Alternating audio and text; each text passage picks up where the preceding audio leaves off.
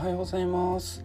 建築起業家の斉藤純一です。空間デザインを中心に奄美大島で古民家ホテルを運営したり千葉への移住をおすすめする房総イズムで住宅を作ったり設計者が集まる飲食店デザイン研究所の運営をしています。今日は替えの利かない人より歯車の一員の方が人の上に立てるというテーマでお話ししたいと思います今日のテーマではですね僕自身がねもうとても衝撃を受けた学びになってまして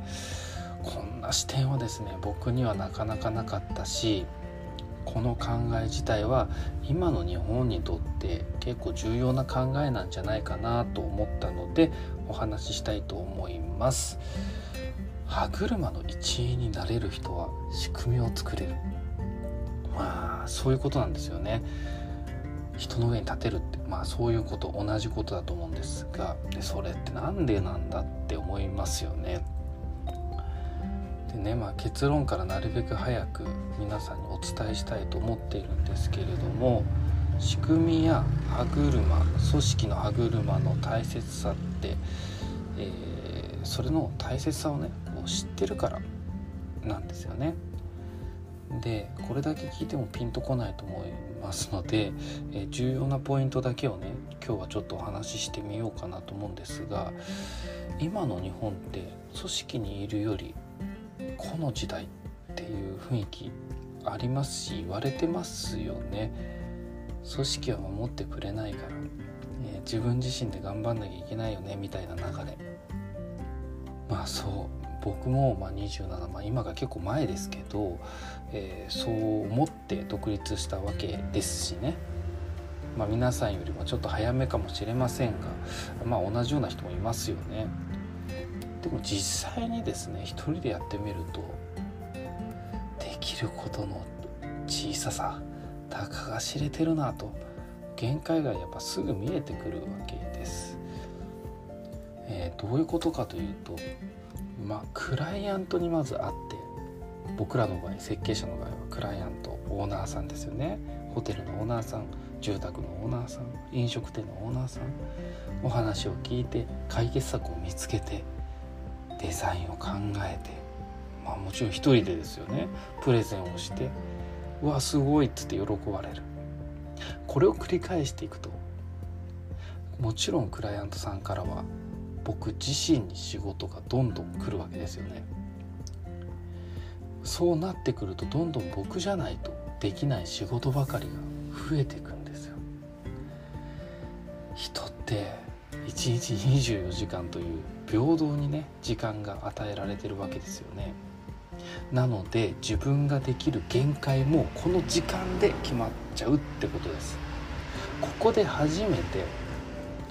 うわ組織はすごいなって思うようになるわけです。社会動かせるわけです。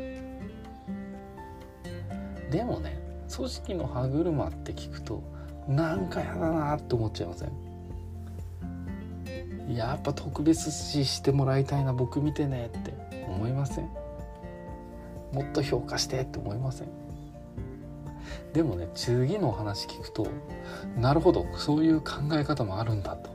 衝撃を受けたので、えー、皆さんにお話ししたいんですがある一人のおばあちゃん一人暮らしのおばあちゃんかに孫からお掃除ロボットが送られてくるというお話です。最初は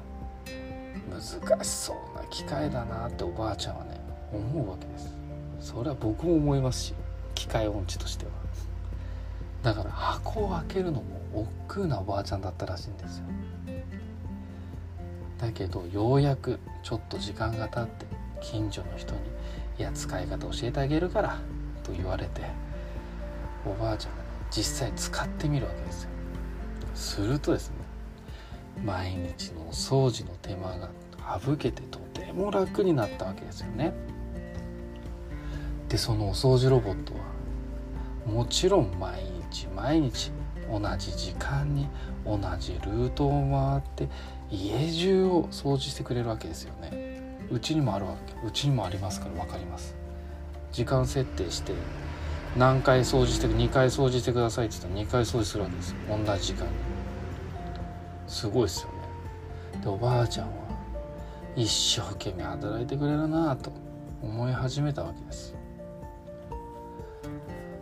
5年が経ったある時お掃除ロボットに異変が起きるわけです。動かなくなっちゃったんですよ。おばあちゃんは送ってくれた孫に連絡をしました。するとですね孫はですねまあ5年も経ったんだから5年使ったんだから新しいのに変えようかとそう言ったわけです。しかししかしおばあちゃんは電気屋さんへ行ってこう言ったんですよ。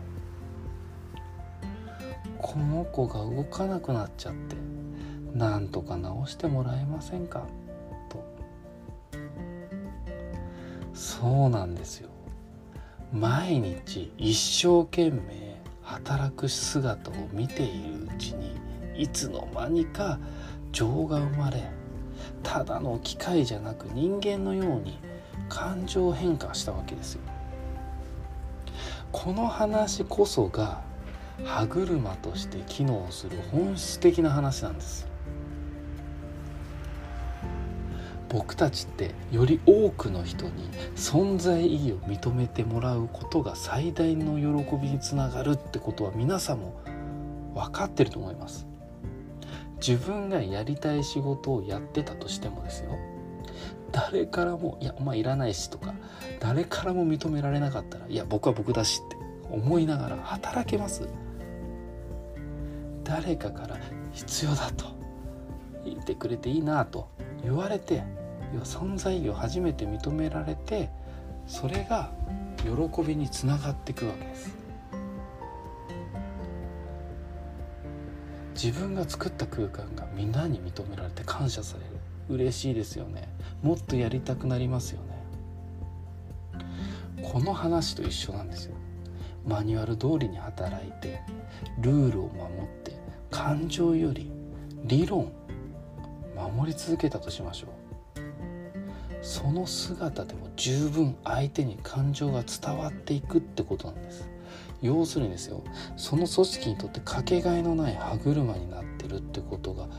できるしこれ結構重要な考え方なんだなと。みんながみんなそう思っていれば一人一人が重要なピース要は歯車になっていて大きな到底一人では到達できない